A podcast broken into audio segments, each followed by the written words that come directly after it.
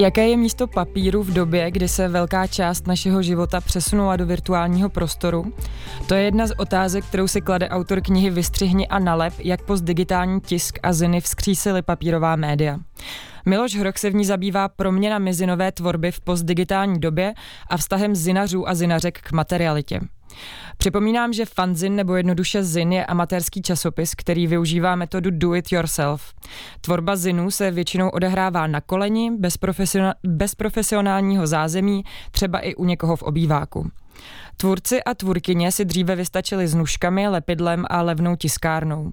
Digitální revoluce ale přinesla transformaci těchto nezávislých publikací a právě o tom, jak se digitální zkušenost otiskuje do papírových zinů, si budeme povídat s dnešními hosty. O svůj pohled na materialitu médií a současné zinové tvorby se kromě mediálního teoretika Miloše Hrocha podělí i grafický designér a spoluzakladatel prodejního veletrhu alternativních knižních publikací Facebook Vít je baví a také autor fanzinu Suck My DIY a sítotiskař, který se skrývá pod přezdívkou Punks 23. Hudební výběr je částečně provázaný s dnešním tématem. První song, který uslyšíte, je Xerox od kapely Adam and the Ends. Začíná Art Café, tentokrát s Agátou Hrnčířovou.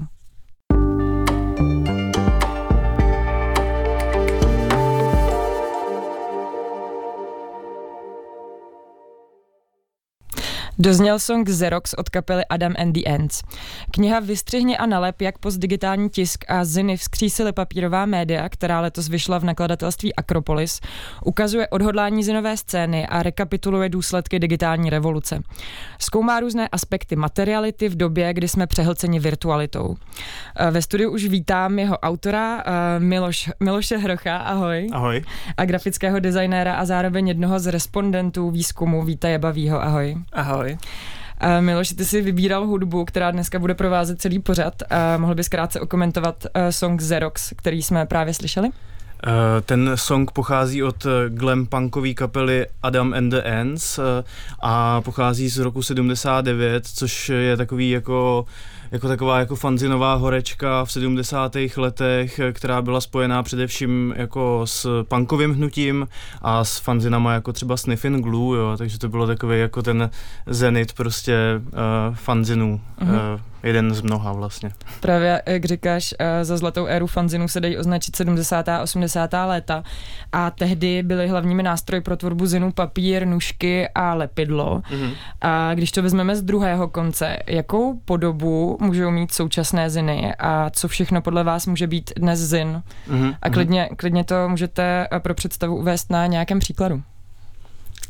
Um, jako podle mě ty definice toho, co je zin nebo fanzin, se hodně liší na kontextech. Když je to na punkovém koncertu, tak je to prostě zin, fanzin.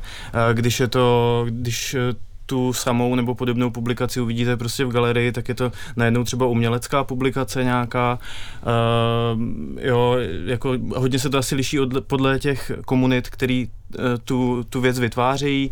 Uh, když to jsou fanoušci z sci-fi, tak je to jasný fanzin, protože v tom jako fanouškovství uh, pak to může mít nějaké jako subkulturní rozměry, pak to může mít uh, jako nějakou uměleckou hodnotu a, a tak dále.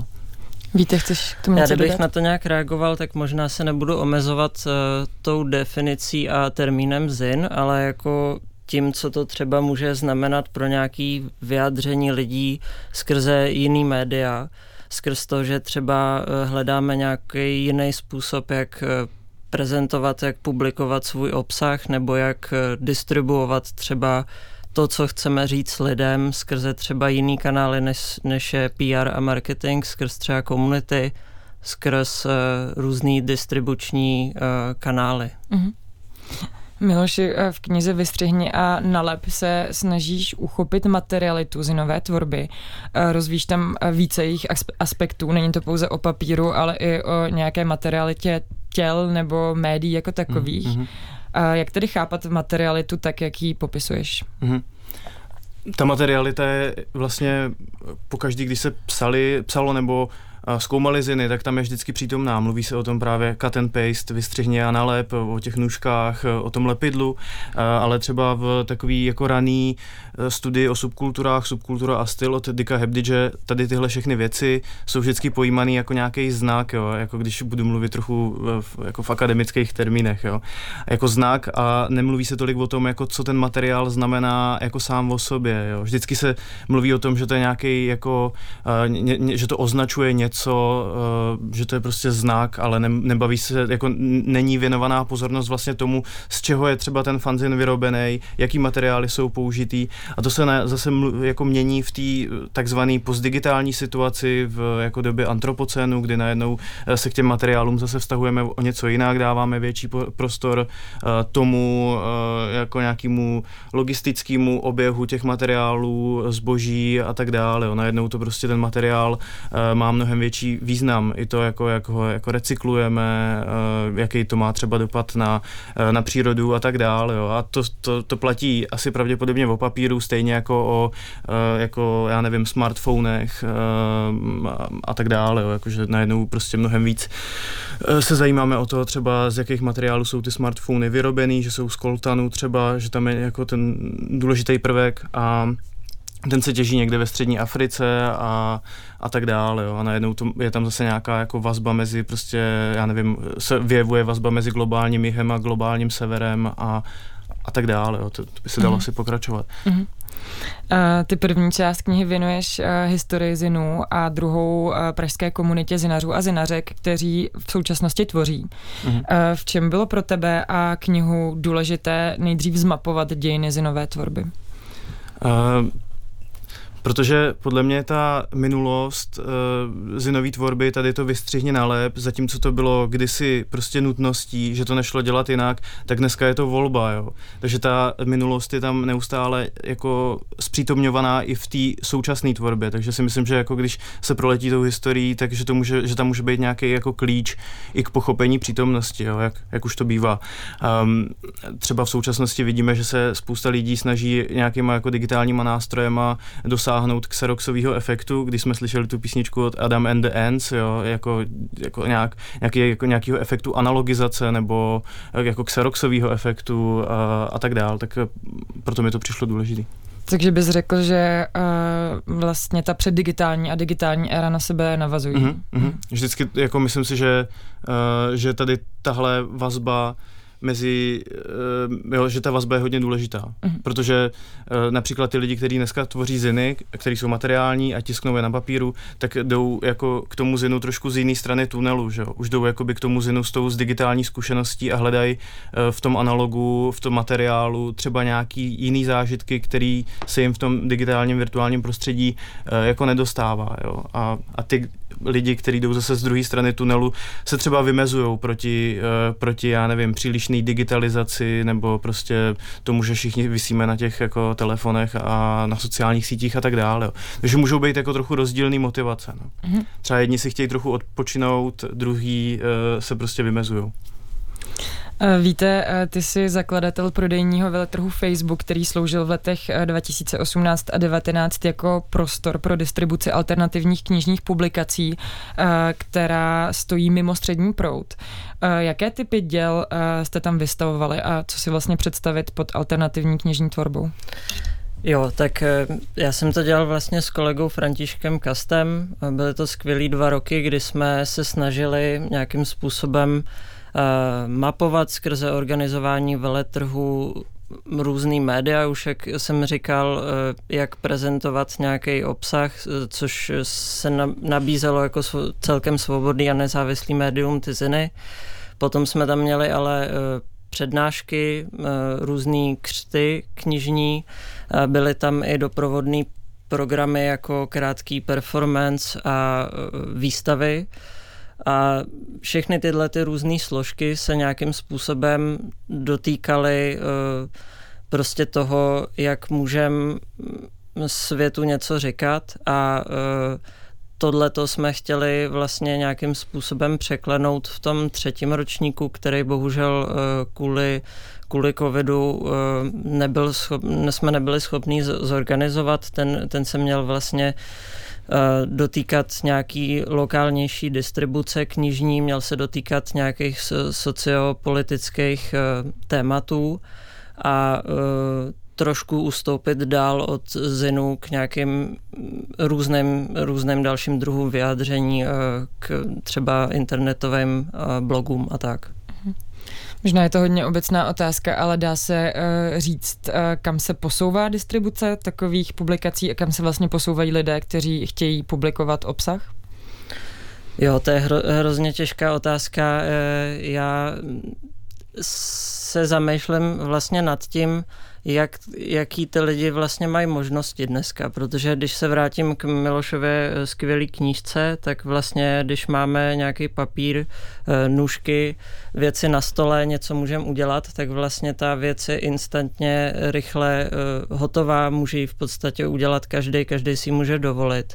Já skrz to, že jsem designér, navrhu weby třeba a pohybuju se v, v digitálním prostředí, tak vím, že ne každý třeba ten kontakt s tím madem třeba ještě má, ne, není eh, to jako automatický, že třeba může navíc ty možnosti v digitálním prostředí překračovat. Takže eh, tohle to vnímáme jako nějaký, nějaký jako posun nevím. Pozitivní posun. No. Možná, možná pozitivní. Eh, já už jsem tady několikrát zmiňovala fenomén eh, postdigitální doby nebo kultury, eh, který je vlastně zásadní i pro pochopení knihy, o který se tady dneska bavíme.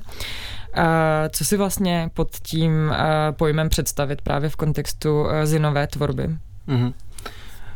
Ta postdigitalita jako označuje uh, spíš nějakou jako situaci nebo nějaký strategie nebo nějaký taktiky, jak přistupovat k té kulturní produkci třeba. A, a především si myslím, že ta postdigitalita dobře už tím slovem post ukazuje trochu, trochu to, co přišlo po digitální revoluci a ukazuje nějaký důsledky té di, digitální revoluce, kdy najednou prostě takzvaný sta, jako starý a takzvaný nový média, což už je taky termín, který už se by se jako tak deset let možná neměl používat, jo, nebo prostě digitální média, tak už se prostě nerozlišuje tolik mezi tím, co je digitál a analog, ale eh, ty, tyhle jako starý a nový média prostě jsou vedle sebe, spolupracují eh, jako a třeba prostě využívají nějaký přednosti toho jednoho i druhého a už se mezi tím jako nerozlišuje, jo? takže jako možná to je nějaký estetický posun, jo? to samý jako třeba když byl teda, když jsme hráli zase Adam and the Ants, tak uh, byl punk a byl pak postpunk a to neznamená, že by prostě třeba punk vymizel, ale ten postpunk najednou měl nějakou svoji jako dravost, eh, nebo tu punkovou dravost, agresivitu, živelnost, ale přidávali se tam jiný výrazový prostředky, jako syntezátory um, a, a tak dále. Jo. Jako. Eh, v tvý knize zazní, že eh, se ziny dříve třídily podle obsahu a teď spíš podle emocí nebo smyslových zážitků. Uh, mohl bys to rozvést? Um, Myslím si, že dřív eh, ty ziny a, a samozřejmě, jo, jako nic z toho, co říkám, není jako absolutní, protože pořád třeba existují komunitní ziny, jo, jako, který promlouvají k určitým komunitám, subkulturám, ale dneska ty ziny, eh, alespoň co já vidím ten posun, jsou spíš jako třeba jako novinama jednoho čtenáře, dejme tomu, jo, že to jsou, že, že, že jako eh, ten autor, autorka do nich otiskují nějaké své emoce, nějaké své zážitky, je to, je to nějaká schránka prostě pod pocitů eh, a tak dále, jo. takže eh, a, a mají samozřejmě mnohem menší publikum pravděpodobně. Uh-huh.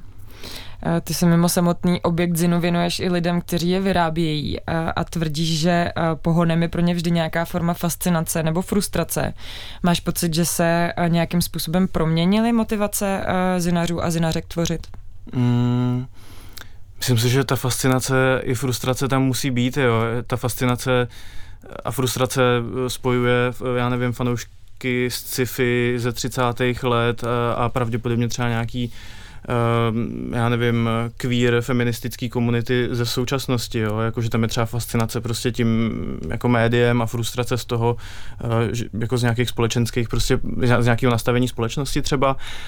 Ten posun, co já jsem viděl teďka, takový můj zážitek z posledního festivalu Zinového v Brémách, kde jsem byl v září, tak najednou vidím, jsem viděl, že tam je mnohem menší zastoupení třeba hardcore punkových zinů a těch jako hudebních subkultur, ale mnohem víc prostě tady těch jako queer zinů, queer feministických zinů, queer bike punkových zinů a, a tak dále. Jo. Takže si myslím, že tady tohle je třeba nějaký jako hodně silný téma, a, a který, jako kterýmu slouží ten zin jako, jako médium. Mm-hmm.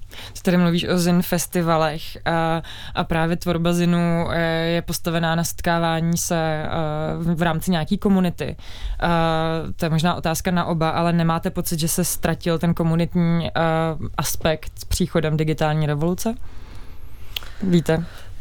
Já tě, těžko říct, jako jak, to, jak to reflektovat. Já si myslím, že se to hodně proměnilo právě jako, jako eh, pandemii, jako uplynulou. A Um, jako vnímám to i na setkávání jenom s, li, s lidma jako mě blízkýma, ne, nejenom na základě zájmu, ale třeba uh, jenom kamarádských, uh, že těžko se k tomu jakoby vrací zpátky, mám pocit, a e, těžko se u toho jako setrvává, e, ať, ať už jde o odběr prostě biozeleniny, nebo o pravidelné chodění na koncerty, nebo e, ježdění na kole ve více lidech a tyhle aktivity zmiňuji kvůli tomu, že mně přijde, že ziny mají schopnost tu jako každodennost nějakým způsobem otiskovat. A tak proto jsem řekl třeba ježdění na kole. Mm-hmm. Um, já, já bych řekl, že ten komunitní aspekt tam je a ten kolektivní aspekt, že tam jako je pořád do nějaký míry, ale uh, ale ty ziny dřív jako promlouvaly vždycky k nějakým svým subkulturám, k nějakým svým komunitám a teďka mi přijde, že mnohem víc, a to je taky jako zkušenost prostě z těch zinových festivalů různě po Evropě, mm, že se ty lidi potkávají nad papírem, jo? Jakože nepromlouvají jenom k té svojí uh, komunitě, ale prostě se sejdou tady na těchto uh, zinových uh, férech, uh, veletrzích, uh, festivalech a prostě lidi z různých jako backgroundů, zázemí, s různýma tématama, s různýma způsobama uměleckého vyjádření, tak se prostě potkávají nad tou věcí, nad tím, nad tím materiálem. Proto v té poslední kapitole to označuju, že to je dneska mnohem víc jako subkultura papíru. Teda, jo, mm-hmm. jako. Po písničce uslyšíme jednoho z respondentů, který byl součástí výzkumu knihy Vystřihně a nalep. Je to Punks 23, autor zinu Suck My DIY a patří do generace tvůrců, kteří kladou důraz na fyzickou přítomnost zinu a snaží se vyhýbat virtuálnímu prostoru. Mm. Teď už ale song No Ceiling od Rabbit. Miloši, eh, mohl bys ho krátce představit? Uh, to je z desky, pochází z desky What eh, Dreams May Come od uh, amerického producenta Erika Bartna, který ho všichni znají pod přezdívkou Rabbit. Je to z nové desky, uh, kde jako Rabbit, který pocházel z takové jako scény digitálního undergroundu, uh, dekonstruovaný klubový hudby a tady takovýhle jako názvy, které se razily v polovině uplynulé dekády, uh, tak najednou tady na téhle desce slyšíme, že tam má jako akustický materiální nástroje, eh, kontrabas, smyčcový sekce, které jsou jako dělaný jako naživo s lidma ve studiu a nejsou prostě jenom vysemplovaný. Tak mě to tím, to je nějaká, jako to je takový hodně vratký oslý můstek mm-hmm. k mhm. tomu tématu, o kterém se dneska bavíme.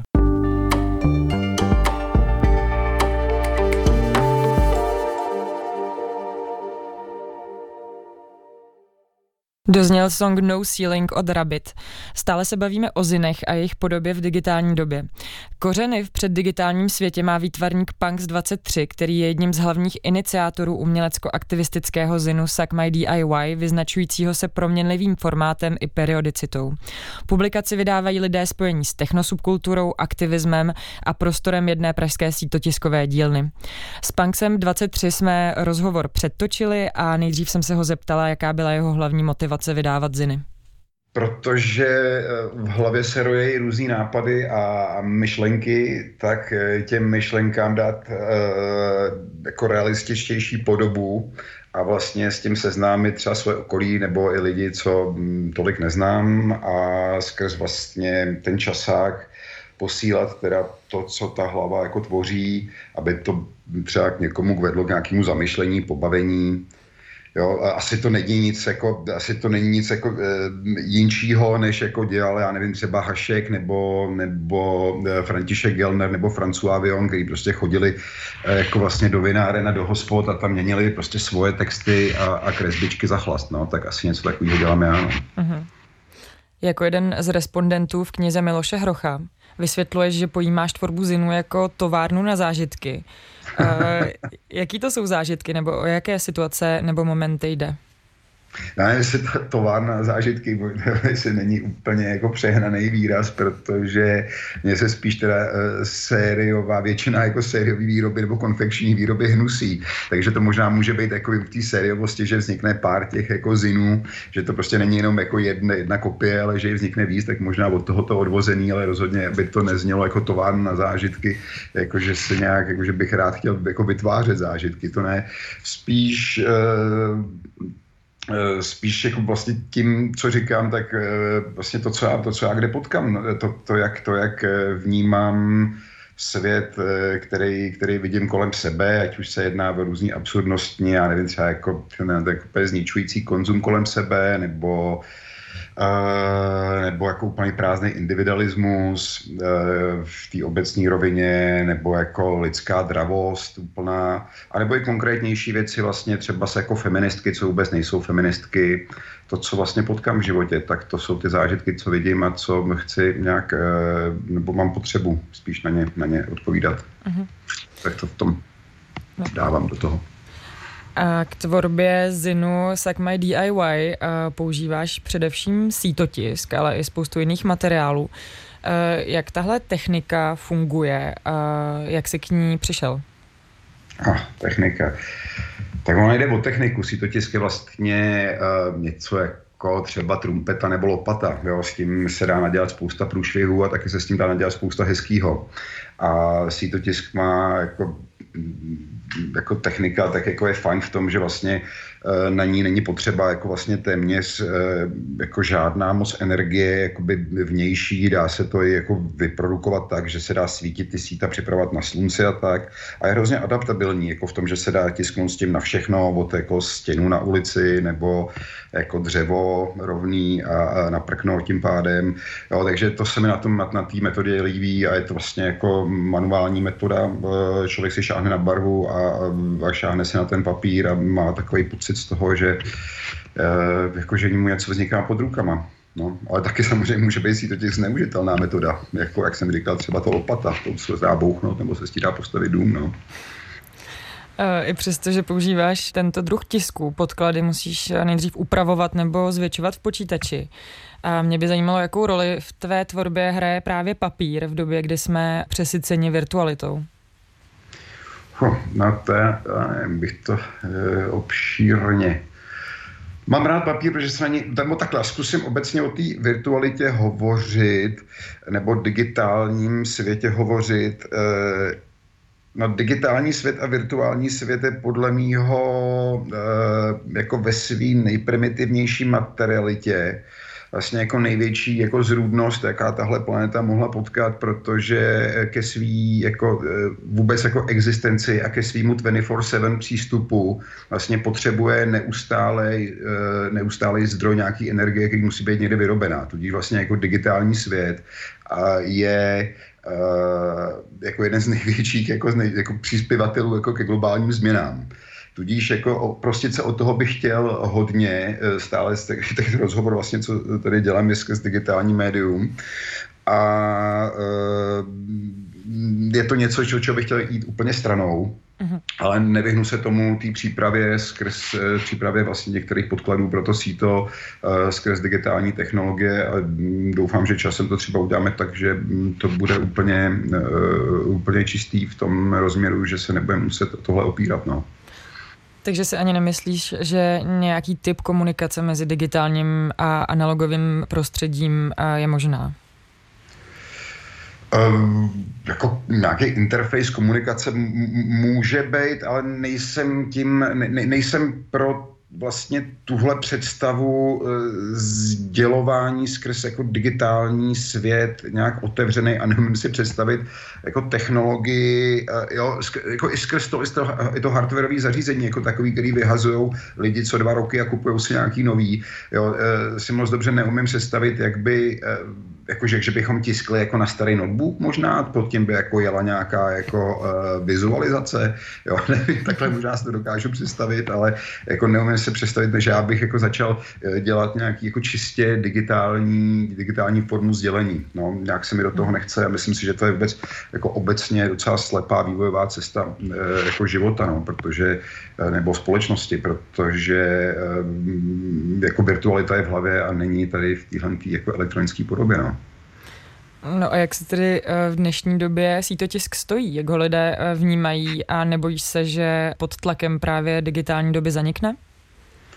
Mně to je asi docela uh, jako jedno, jak to vnímají ostatní, poněvadž většinou to dělám jako pro sebe, jako, nebo pro nějaký kolektiv, v kterým to děláme a v kterém se nám tohle prostředí líbí a to, ta tvorba eh, taková líbí. Uh, jako jestli zanikne, jak zanikne pro někoho někde, pro mě asi nezanikne. Jo? To, to, ta, ta, ta, tahle, tahle forma baví mě.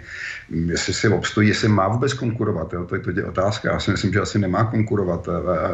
To je jako nějaká moje forma, kterou jsem si zvolil zvolil a se to lidem líbí a třeba si to vezmou nebo to spálí v kamech, já nevím, ale uh, nevím, jestli to má konkurovat, no, to si nemyslím. No, pra- právě na to jsem se tě chtěla zeptat, co jsi teď zmínil, protože ty na jednu stranu dáváš, uh, si dáváš velkou práci s materiálním zpracováním těch časopisů a na druhou stranu uh, je bereš spíš jako jednorázový zážitek a je ti vlastně jedno, jestli výsledný objekt někdo ukradne nebo schoří. Uh, tak eh, jak to teda máš s tím výsledným dílem?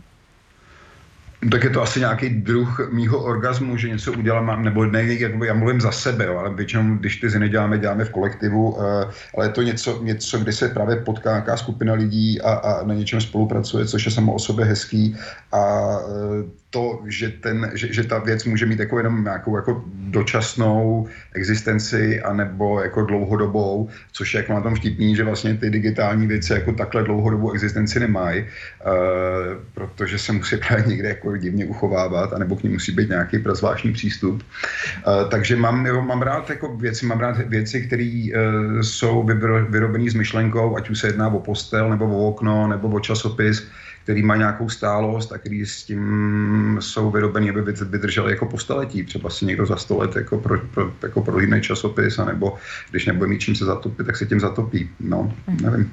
Já tam dávám nějaké sdělení a to uh, záleží na lidech, jak si ho převezmou nebo nevezmou. No.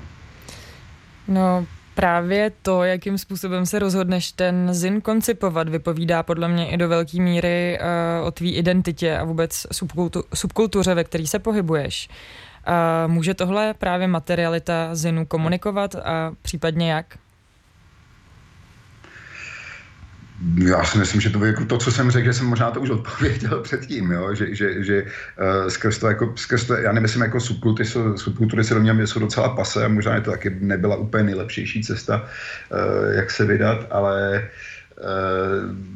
uh, hovoří to o, o, o, mým, o, o, mým, o mým postoji, o tom, jaký jsem a to, co vlastně, to, co to Punk 23 znamená, jako nějaká myšlenka, která říká, že eh, jako módní neznamená být jako v trendu a uh, dělat si věci po svým a tak to asi jako je v tom, je v tom vepsaný, eh, že tím, jestli to se nazývá takhle teď komunikovat, tak takhle my komunikujeme, nebo já tak komunikuju, no. V tom, jak tvoříš ziny, je i vepsaná určitá forma rezistence a vymezení se proti mainstreamové komunikaci a médiím. Jakým způsobem se to projevuje v distribuci tvých zinů? Tak to je trošku spojený s tím vznikem toho, v jakém prostředí to vzniká a kam je to eh, cílený, když si myslím, že, že, že, že cílovka není u nás nějaká úplně jako úzká, že se v tom najde i, i eh, hromada lidí, co třeba před chvilkou nazvala, je z nějaký subkultury. Eh, no, no základ je ten, že vlastně jako není tam nakladatel, je tam absence toho, toho hm, vlastně tržního kapitalistického řetězce, který je od toho, jako je nějak, jak, když chce někdo udělat nějakou knížku někde, tak jako ji musí nějakýho vydavatele, někdo to musí někde vytisknout, někdo to musí někde rozdistribuovat, každý si z toho vezme nějaký podíl, jo, ale tady to jako tak není, to je se, jako, se sejde skupina, která jako něco vytvoří, e, nebo jako já jednotlivě si dělám nějaký samotný tenzin a potom vlastně, když si to beru sebou vys na cesty, na kterých jsem teď, nebo když jedu někam e, vlastně za nějakýma známýma, nebo, nebo cíleně na nějaký grafický festiák, a tam to eh, vlastně eh, nabídnu, buď ať jako někdo přispěje, nebo až se třeba vezme podle nálady, nebo když potřebuji prachy zpátky na diesel, tak třeba se zkusím mi to prodat. Tak to je asi má forma distribuce. Uh-huh. No. Tak díky za rozhovor. Jo, dobrý, fajn, mějte se hezky. Ahoj. To byl autor Punks 23 a teď přichází čas na song od Printhead s názvem The Fall. Uh, Miloši, proč si ho vybral? Um, Myslím si, že ten název je eh, jako samovypovídající eh, toho songu Printhead, eh, možná to je Punks 23, Printhead, kapela The Fall, 70. léta, postpunková, hodně taková jako mm, jako surrealistická, uh, psychotická, psychedelická a tady tohle tenhle song je o tom, jaký zážitky můžeš zažívat prostě při tištění zinu nebo uh, jako lisování vinilů a tak.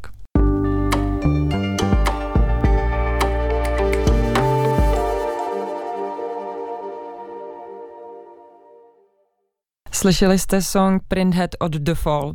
Eh, ve studiu stále sedím s mediálním teoretikem Milošem Hrochem a grafickým designérem Vítem Jebavým a povídáme si o tom, jak vnímat materialitu a publikovat v době, kdy se většina obsahu nachází ve virtuálním prostoru. Eh, sítotiškář a zinař Punks 23 je příklad toho, že zatímco dříve byla tvůrčí metoda vystřihni nalep nutností, eh, u něj jde o volbu. Eh, víte, ty se k tištěným časopisům dostal z jiné strany a na stránky Zinu si přinesl digitální zkušenost. Co to v kontextu tvé práce a její distribuce znamená? Um, tak já se vlastně pohybu v tom digitálním prostředí opravdu jako denně. Mm, na rozdíl od kolegy tady vlastně je to pro mě vlastně docela i jako potěšení a, a mám pocit, že e, je možný tam hledat nějaký nezávislý prostor zároveň taky a abych to nějak e, ten tisk a nebo eh, tu fyzickou a virtuální prostředí jako nedával do protikladu, ale spíš nějak ukázal, že vlastně eh, spolu dobře můžou ty věci komunikovat. Je například taková platforma na publikování nějakého svého výzkumu, třeba jmenuje se to are.na a dají daj se tam prostě hromadit jakýkoliv různý obrázky a je tam taková funkce, která vygeneruje v podstatě tisk, vy, vygeneruje dvěma klikama tiskovinu a ta věc prostě vypadá relativně solidně, dá se i, dá se i svázat normálně. Ale uh, zároveň všechny ty publikace skrz tady ten třeba generátor vypadají úplně stejně. A uh, proto jsem vlastně chtěl říct a navázat na uh, slova vlastně Miloše, když předtím říkal o tom, jak vlastně ty ziny jsou dneska relativně hodně zajímavý a mm, tak jako esteticky hodnotný bych řekl a že to je možná často i ten hlavní jako záměr tak eh, si myslím, že je tady ještě druhý protiprout eh, určitýho jako splošťování, který se děje v závislosti na to digitální prostředí, který samotný to dělá. Prostě ty věci potom, pokud jsou nějakým způsobem jako generovaný pro více lidí, tak, tak bohužel vypadají třeba stejně. A, a tak to je to, čeho si taky všímám. Mm-hmm. Ty jsi mi právě při, při přípravách na rozhovor říkal, že uh, fyzický a virtuální prostor funguje na stejném principu uh, zveřejňování toho obsahu, akorát používá jiný nástroje. Uh, jaký je tedy podle tebe v těchto přístupech nejvýraznější rozdíl? A je vůbec jako potřeba o tom tímhle tím způsobem teďka uvažovat? Mm-hmm.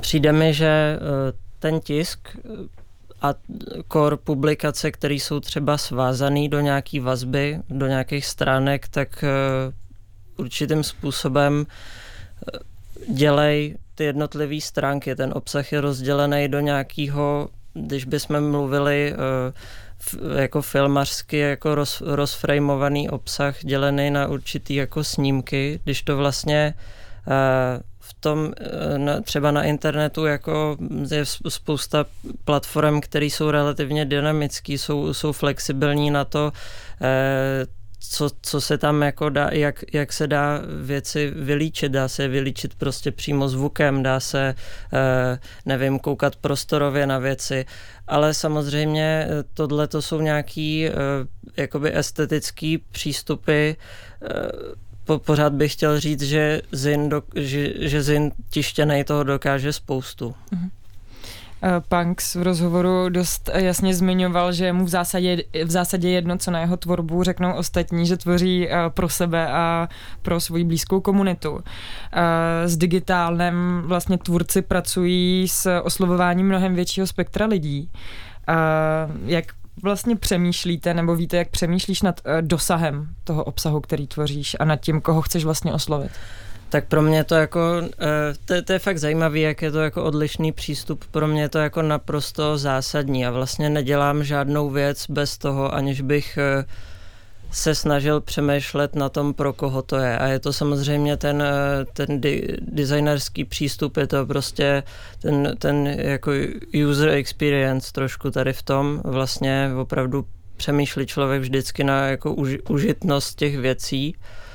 A tak nad tím přemýšlím asi takhle. Mm-hmm. Uh, Já kdybych do toho mohl jenom, p- promiň teda, uh, jako vstoupit s tím jako internet a to fyzično, jo, samozřejmě prostě s internetem a s tím, co, co dneska označujeme jako web 2.0, ty jako různý nástroje, jako blogosféra, prostě různý uložiště, streamování, YouTube a tak, co přišlo v nultých letech, tak to jako, tady tyhle nástroje pomohly jako tu zinovou tvorbu demokratizovat do takové míry, že to se to předtím o tom jako nikomu nezdálo, protože lidi se najednou mohli mnohem jednodušeji prostě propojit, bylo jednodušší jako, jako já nevím, udělat rozhovor s kapelou z jiný jako uh, části světa a, a tak dále, jo. ale pak najednou tam vidíš vždycky, prostě když už ta digitalizace uh, a internetizace přijde do nějakého bodu, tak najednou vidíš prostě protipohyb, jo. najednou koncem nultých let uh, bylo vidět spousta, já nevím, feministických nebo Riot Girl fanzinů, který ne, ne, naopak využívali nějaký tradiční řemesla uh, a do těch, jako ty ziny se prostě v podstatě sešívali a vyšívali, jo. takže jo, jo, jakože to jsou vždycky podle mě nějaká jako akce a reakce, no. A, a,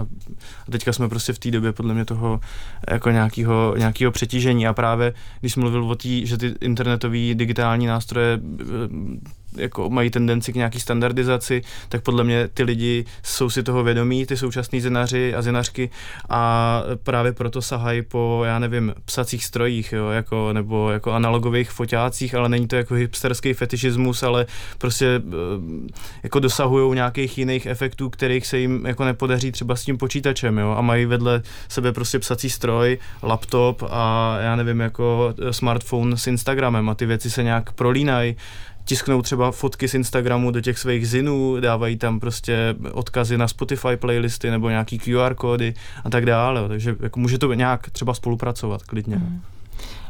Um, a doplňovat se to. Ty v té knize několikrát zmiňuješ i kulturu participace. Mohl bys ten pojem vysvětlit a jak vlastně do tohohle všeho zasahuje?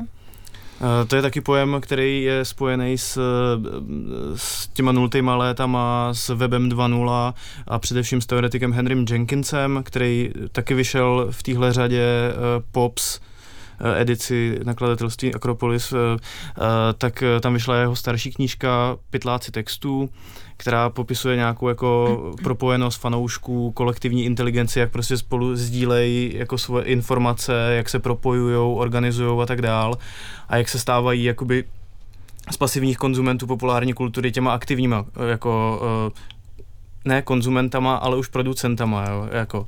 A A on tady tuhle jakoby předdigitální fanouškovskou zkušenost, to, co se naučil u tady těchto fanoušků, překládá do toho prostředí webu 2.0, kdy my jsme všichni jakoby těma jakoby fanouškama, jo, jakože můžeme najednou, uh, můžeme najednou být konzumenti i producenti jako zároveň a je to prostě mnohem jednodušší, protože můžeme najednou psát ty blogy, vytvářet, já nevím, videa na YouTube a tak dále a to je, to je ta jako kultura toho podílení se na vytváření obsahu, jo, že už prostě, že to jako dalo právě, demokratizovalo jako vytváření těch médií a mm, jo, jako zinů a tak dále vlastně. A nejenom zinů, jo. A není tam teda riziko, že najednou budou všichni vytvářet obsah a už ho nikdo nebude v uvozovkách konzumovat? Eh, to je samozřejmě velký riziko, protože s tou kulturou participace se nese spousta různých jako ideálů o tom, uh, o tom, jak to, eh, jako až nějakých trošku i romantizujících, jo, jako vlastně, že jak to bude skvělý, ale přesně takovou jako, takovým konceptem, který tady tu kulturu participace kritizuje, je komunikativní kapitalismus od teoretičky Jody Dean, která právě říká tohle, jako když budeme všichni mluvit, bude ještě někdo vůbec, kdo bude poslouchat, uh, jo, jakože a, a ukazuje, jak vlastně ten, to dnešní nastavení stejně jako při, já nevím, industriální kapitalismus prostě exploatoval práci, tak dneska jako ten jako digital, kapitalismus platform exploatuje tu komunikaci, jo.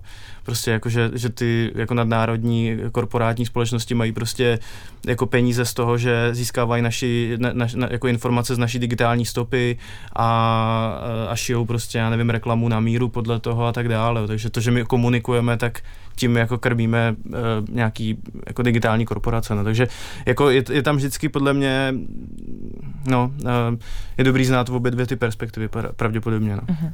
Já bych to možná ještě rozvinul, ne, nevadí, že do toho vstoupím.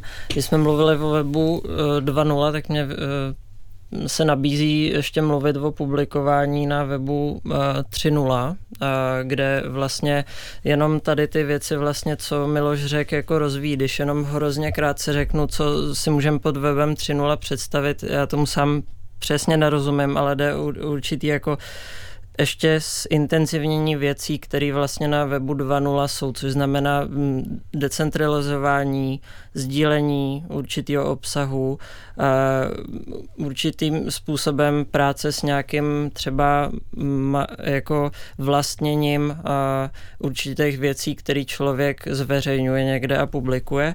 Říkám to tohle z toho důvodu, že existuje taková platforma Mirror s dvěma r.xyz a je to možný vlastně na webu 3.0 skrze měnu Ethereum a publikovat nějaký články. Mm-hmm. My tady vlastně mluvíme o tom, že ta podoba zinů se proměňuje a, a přemýšlíme nad tím, jestli se vůbec dá mluvit o zinech eh, nebo už ne, nebo jak to vlastně nazývat. Eh, mě by ještě zajímalo teda, jaká je v době blogů a sociálních sítí úloha fanzinu. um, jako ta úloha fanzinu eh, nebo zinu je podle mě jako pořád jako jako propojovat eh, nějak asi pravděpodobně ty lidi skrze ten materiál, skrze tu zkušenost s tím materiálem, protože eh, jo, jako já vím, jako mluvíme, o, nebo já mluvím o tom, že je, je tady nějaký jako situace digitálního přetížení, to jako cítíme asi na třeba nějakých jako našich známých, který najednou prostě odhazují smartfony a jdou k jako tlačítkovým telefonům a, a tak dál. A možná podobně jako tady ten papír a ten materiál může působit jako, e, fungovat jako nějaký místo prostě toho odpočinku od toho neustálého proudu, od toho neustálého streamu, čehokoliv. Um, zároveň jako Eh, s tím papírem se nabízí prostě celý nějaký jako informační a smyslový univerzum, jako že prostě, eh, já nevím, když jsou žlutý stránky, tak to dává jako nějaký, nějakou informaci o tom, jak je třeba ta publikace stará a tohle je třeba hodně důležitý u digitálních archivů, jo, jako ZINu, kdy, kdy najednou uh, se jako celá ta zinová tvorba a historie digitalizuje, ale když je to jenom na internetu, tak prostě to je třeba, já nevím, jenom 60% toho, co, co vám ty ziny můžou říct, jo, takže se řeší, jak je skladovat fyzicky a tak dále, ale trochu tím jako odbíhám, no. Uh, myslím si, že to je prostě v nějaký té hapticitě a v tom jako, jako v té senzorické zkušenosti uh, toho média, že jsou to jako senzorický média. Zároveň sám z vlastní zkušenosti vím, že jako long read, eh, dlouhý články a reportáže třeba v New Yorku, eh, tak si nechci číst na webu, ale chci si je přečíst radši jako prostě v tom tištěném časáku, jo. Myslím si, že ten Zin pořád nabízí nějaký jiný typy jako mediální zkušenosti a jiný typy um, čtení třeba. Už bohužel nemáme čas na další otázky. A hosty Art Cafe byli Miloš Hroch, Vítě Baví a Punks 23. Díky za rozhovor. Děkuju. Taky děkuju. Pokud vás dnešní téma zaujalo, určitě doporučuji nahlédnout do knihy Vystřihni a nalep, jak postdigitální tisk a ziny vzkřísily papírová média. Na závěr si pustíme song Jep Jep od kapely Moin. Miloši, co bys k této písnice řekl? Uh, to je jako, ta písnička pochází z desky Paste, cut and paste, vystřihně nálep, zase hodně takový vratký oslý můstek teda, ale uh, je to jedna z mých nejoblíbenějších desek uh, letošního roku. Uh, je to od kapely Moin, britská kapela, dříve známá jako Rajme. Mají tam bubenici, které, která se jmenuje Valentína Magalety a doporučuji si to poslechnout. Tak díky za dnešní hudební výběr. Loučí se s vámi a přeje hezký poslech Agáta Hrančířová.